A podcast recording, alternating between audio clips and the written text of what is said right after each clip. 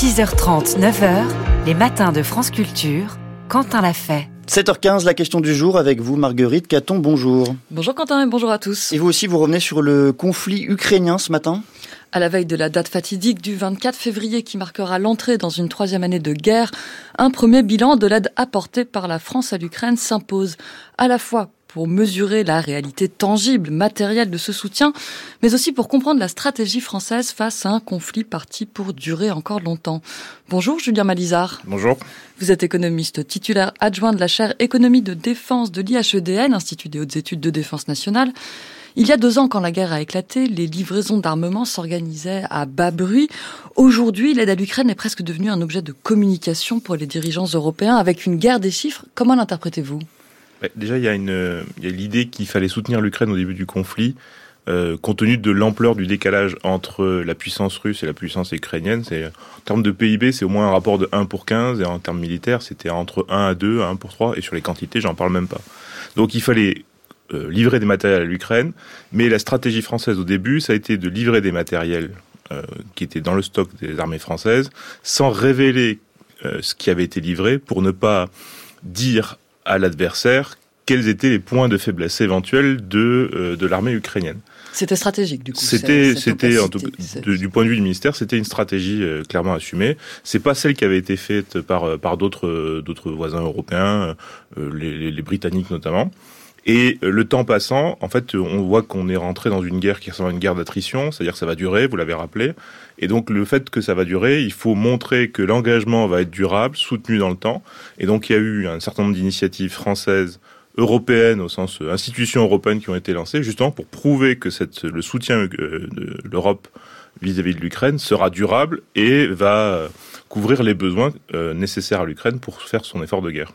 Je parlais de guerre des chiffres, car le ministère des Armées en France et le Kiel Institute, un institut économique allemand indépendant, n'arrivent pas à se mettre d'accord sur l'aide apportée par la France. trois virgule deux milliards dit le premier, un virgule sept dit le second. Est-ce qu'on peut s'entendre sur un chiffre ?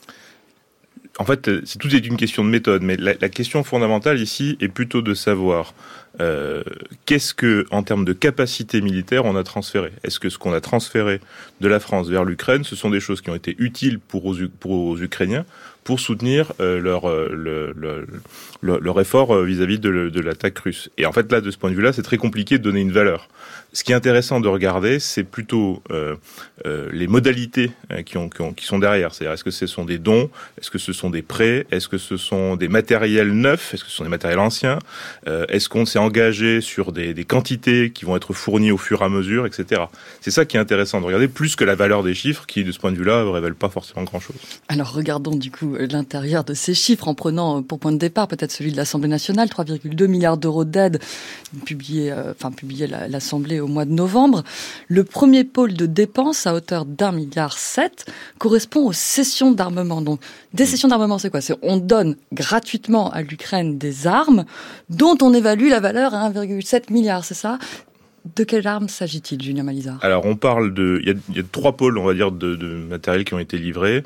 Il y a, euh, d'une part, tout ce qui relève de l'artillerie, euh, les canons César, donc qui étaient historiquement dans les ar- dans le parc d'armée française, euh, et qui ont été livrés au fur et à mesure, euh, un certain nombre d'unités. Aujourd'hui, on a une trentaine d'unités du stock français qui ont été livrées. Le Danemark, par la suite, a aussi commandé du canon, des canons César et les ont livrés euh, euh, à, à l'Ukraine. Euh, donc on, on a un premier pôle, on va dire artillerie, avec tout ce que ça implique. Il y a un deuxième pôle qui relève plus de matériel qui était en fin de vie dans les armées françaises. Et il y a un renouvellement générationnel qui est en cours, donc sur les A M X dix. Donc c'est des matériels, des véhicules blindés euh, euh, avec un canon, et puis euh, des, des V A B, donc des véhicules de l'avant blindé, des véhicules de transport de troupes. Donc ça, c'est des matériels qui, en fait, euh, allaient être euh, mis, euh, au, pas forcément au rebut, mais en tout cas qui étaient sortis du parc au fur et à mesure. Euh, et donc ça, on les a livrés à l'Ukraine. Et puis, il y a un troisième pôle, on va dire, de, de, de, d'armement qui relève plus des munitions ou des missiles. Et donc là, il y a eu un certain nombre d'annonces qui ont été faites. Donc évidemment, euh, le canon n'a de sens que si jamais il va avec les obus. Donc forcément, des obus ont été livrés. Et puis, il y a des missiles, euh, tout un tas de missiles, des missiles de défense sol-air, notamment, ou des missiles de croisière qui, euh, depuis un certain nombre de mois, les Français et les Britanniques ont, ont accordé euh, à l'Ukraine des missiles de Scalp Storm Shadow, qui sont des missiles de très haute précision et qui permettent de potentiellement à l'Ukraine d'aller beaucoup plus loin, de frapper la Russie beaucoup plus loin, euh, sur, y compris sur son territoire. En profondeur. Donc en profondeur, ça, c'était avant un peu une ligne rouge. Comment est définie la juste mesure de ces livraisons d'armes ? Vous l'avez dit, il ne s'agit pas forcément d'équipements neufs. Que, quelle est la réflexion ? Quel est le ratio ? Donner le maximum sans dégarnir notre propre arsenal ? Bah, c'est la difficulté intrinsèque de la France. C'est euh, il faut soutenir l'Ukraine dans un contexte où le parc existant au début du conflit de matériel français est extrêmement limité. Euh, un, un collègue avait évoqué le fait que l'armée française c'était une armée bonsaï, donc on est capable de faire de tout mais en toute petite quantité, et donc forcément si on livre des matériels à l'Ukraine, bah c'est le, le risque c'est de se déplumer euh, pour les opérations françaises. Et donc là pour l'instant le, le choix qui a été fait, on va dire jusqu'à, jusqu'à présent, c'est un choix de, de donner les matériels dans le parc, mais depuis on va dire six mois, un an, on se rend compte que en fait on va pas pouvoir aller très loin comme ça parce que sinon on est, on est vraiment très limité en, en termes de quantité. Donc le choix qui a été fait c'est plutôt de solliciter les industriels français pour produire directement des matériels neufs qui seront livrés par la suite à l'Ukraine euh, au fur et à mesure de, de la production. Solliciter, qui paye ? La France ou la France et l'Union européenne ? Alors ça, c'est une question importante. La France a ouvert une ligne de, spécifique euh, de deux cents millions d'euros qui permet euh, aux, aux Ukrainiens de commander directement auprès des industriels. Et après, il y a un certain nombre d'initiatives, et notamment la, la, la coalition artillerie, dont la France est, est leader.